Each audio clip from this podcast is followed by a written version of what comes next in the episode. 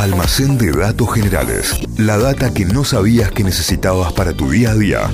Vamos con Sí. el almacén. ¿Puedo decir que está listo para abrir? ¿Vos estás listo, Santiago? Está todo barrido, todo perfecto. Bueno, está impecable. Levantamos la persiana, abrimos el almacén de datos generales. Y hoy vamos a hablar de comida, de una planta que crea uno de los sabores más famosos del mundo. Ay. Y casi que me meto en, en terreno de Ana Laura con seca de Maduro. Pero hoy vamos a contar la historia de la vainilla y de cómo le debemos su fama mundial, porque es uno de los gustos más conocidos del Sí, mundo, es verdad. a un esclavo de una colonia francesa.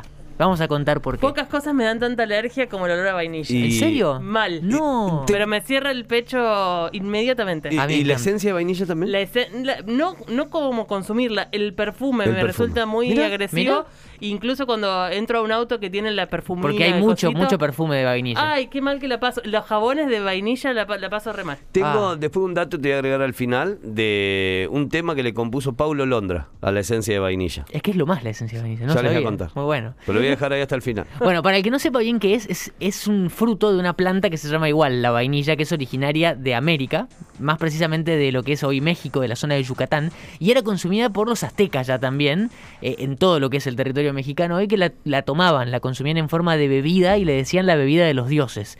Eh, y también la llamaban flor negra porque es el color que tiene la vaina de la vainilla cuando se seca y ahí se puede consumir, y ahí se puede picar, moler, hacer esencia y demás, por eso le decían flor negra. Se dice que Hernán Cortés fue el primero en llevarla a Europa después de, de- pasar por, por México, eh, y por muchos siglos la vainilla se siguió produciendo solamente en México y se distribuía por todo el mundo, y era un artículo de lujo, porque eh, solamente las clases altas podían comprarla, podían consumirla.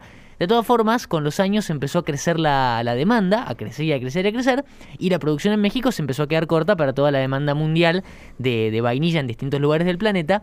Esta situación quiso cambiar cuando Francia quiso producir vainilla fuera de México, en alguna de las colonias que tenía, de las tantas colonias que tenía por el mundo, así que se llevaron semillas a la isla de Reunión y Mauricio.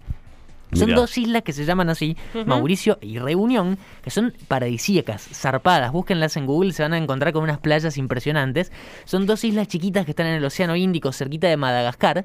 Pero había un problema con las plantas de vainilla cuando se las llevaron a estas dos islas muy pequeñas. Entra en esta historia un esclavo que se llamaba Edmond, que había nacido en 1829 en Saint Suzanne, que es una ciudad muy chiquita en la isla de Reunión.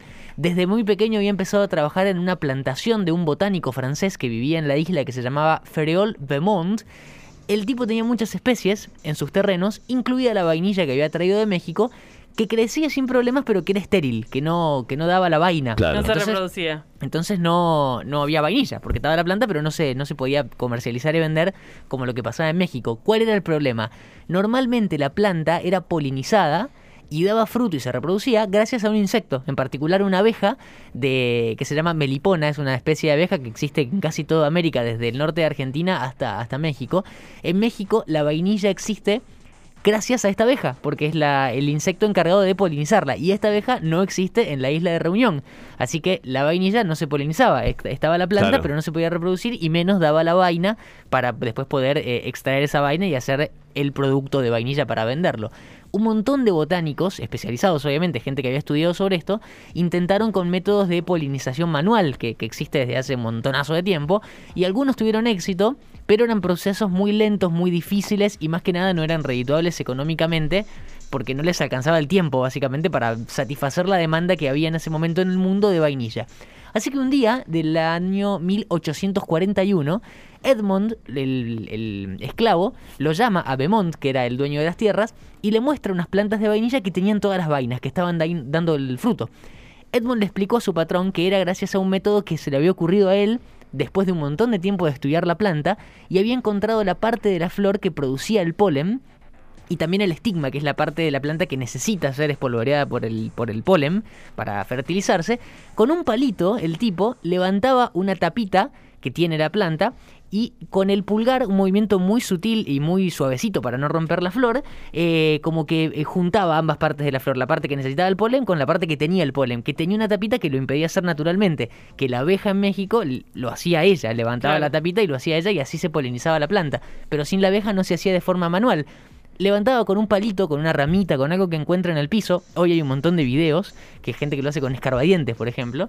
Eh, la aprieta con el pulgar y así la planta lista, estaba fertilizada. Lo que acababa de descubrir Edmond era el método más fácil, más rápido para polinizar de forma manual la vainilla y eso hizo además que durante todo el resto del siglo XIX la isla de Reunión sea el mayor productor de vainilla del mundo. Claro. Porque de una forma muy fácil pudieron producir vainilla a dos manos y a venderla a todo el planeta que en ese momento la demanda estaba altísima.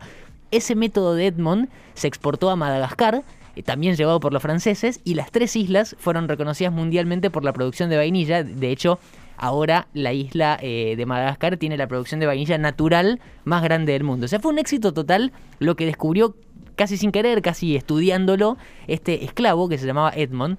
Después en el siglo XX la demanda otra vez volvió a superar por mucho la oferta y aparecieron los químicos, ¿no? Para reemplazar a la vainilla natural. Y hoy es casi eh, la norma que la vainilla que está en la comida y en distintas eh, No, industrias, como por ejemplo la cosmética, Sí, sí. es, es química. No, no es natural. No me lo di. De no hecho, me la ayer para, ayer para chequear esto, voy a buscar la esencia de vainilla que tengo en la heladera y te dice esencia artificial de vainilla, es decir, está hecha con químicos. ¿Es la del el cosito de vidrio? Eh, Claro, ¿Así? sí, claro, claro, con No la, con la puntita, me encanta, pero- me encanta, lo vuelo de vez en cuando. Creo que es. Alicante la marca. Sí, exactamente. ese. Bueno, mira, para tener en cuenta, eh, la producción mundial de vainilla industrial es de 12 a 15 mil toneladas anuales y la eh, em, natural es de 50 toneladas nada más. 15 mil contra 50 en todo el mundo. Y se hace más que nada en Madagascar, en Reunión y en Indonesia también hoy, pero es el menos, es un porcentaje bajísimo lo que hoy conocemos como vainilla de forma natural. Es La- casi todo de forma industrial. La chaucha, la vaina de, No la creer, no, no. vainilla Es, em, es muy cara, es de muy alta gama. claro, Es aparte como, hay- ¿Cómo se llama el rojo que le pones al arroz español? Como- Azafrán. El azafrán viste, es un producto muy caro que, que se puede reproducir de otra manera, pero que si vos querés usar el natural es muy caro. Claro. bueno, y el método que, que usó Edmond se sigue usando el día de hoy en todos los lugares que se hace producción artesanal de vainilla, que no estamos hablando de químicos, se hace el método de Edmond para polinizarla en donde no existe esta abeja que lo hace de forma natural. Maravilloso. ¿Cómo siguió la historia de Edmond? Eh, en 1848, un par de años después, Francia abolió la esclavitud en las colonias y le dieron un apellido. Le- como premio lo- le dieron un apellido porque en esa época los eh, esclavos no tenían Macron. Entonces pasó a llamarse Albius, que es blanco en latín. Ah, o sea, mirá. como una. eh, Edmond era negro, ¿no? Claro. También para, para sumar el dato extraño. El gober eh, Beaumont, que era el, el dueño de las tierras, le escribió al gobernador de Francia para que le dé un, un premio económico por el descubrimiento de Edmond, porque había fomentado una, producción a gran escala en la isla y en todas las islas de las colonias francesas. ¿Cuánta plata le dieron a Edmond de premio? Exactamente cero pesos. No, bueno. Nada, nada de nada. No, bueno, pero le dieron un apellido blanco, chicos. por lo ¿eh? menos. Un premiazo. Se fue a vivir a la capital de la isla, lo metieron preso porque quedó envuelto ahí en el medio de un robo de una joyería. Eh, Beaumont apareció, intercedió para, para que le den menos pena, quedó libre al ratito y se murió a los 51 años en 1880 totalmente pobre y sin ningún tipo de reconocimiento. Y justamente sobre esto último, el último condimento de la historia para cerrar, el condimento indignante de la historia, porque había un botánico francés muy conocido, muy destacado y muy eh, respetado, llamado Jean-Michel Claude Richard, que salió a decir por todos lados que él había estado en reunión, lo cual era cierto, había estado en la isla, pero que tres años antes del descubrimiento de Edmond, el esclavo, él había encontrado la forma práctica de polinizar la vainilla, a él se le había ocurrido. ¿Y qué pasó? Obviamente todo el mundo le atribuyó a él la creación del método. Un botánico célebre versus un pobre esclavo, a mediados de 1800, ¿quién iba a quedar mejor parado? quién ganó. Obviamente todo el mundo en los libros y demás, eh, este señor Claude Richard era como conocido como el creador de la polinización artificial y Edmond nada, chau.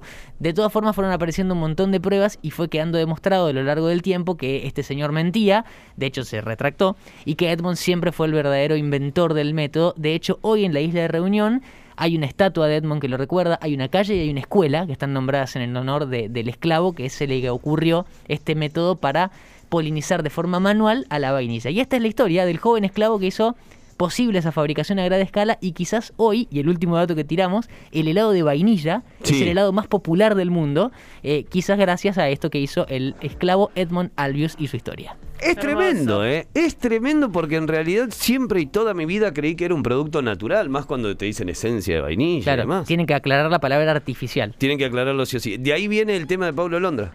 ¿Cómo es? ¿Cómo Ese es? que dice, ¿qué será, qué será? Eso que huele tan bien, pero que en realidad sabe mal. La esencia de vainilla, Ahí chicos. está. Huele muy bien y sabe muy mal. Es cierto. Porque tomaste un traguito de esencia de vainilla. Claro, No alguien la probó. Es, es muy fuerte, claro, sí, pero claro, no, es es para usar un poquito, es esencia. Claro, Un traguito, es tan rico un traguito. Paulo. No. Es como probar el dentífrico, no se come, chico. Almacén de datos generales que van a encontrar en Spotify. Nos buscan como Notify Diario. Ahí tenés todo el contenido del programa por bloques diferenciado. Y vas a encontrar, obviamente, este almacén que estará subido en breve. Almacén de datos generales. La data que no sabías que necesitabas para tu día a día. Inventos, curiosidades de la historia, estudios increíbles de la ciencia, lugares raros del mundo y un montón de locuras más. Todo eso podés conseguir en el almacén de datos generales de Santi Miranda.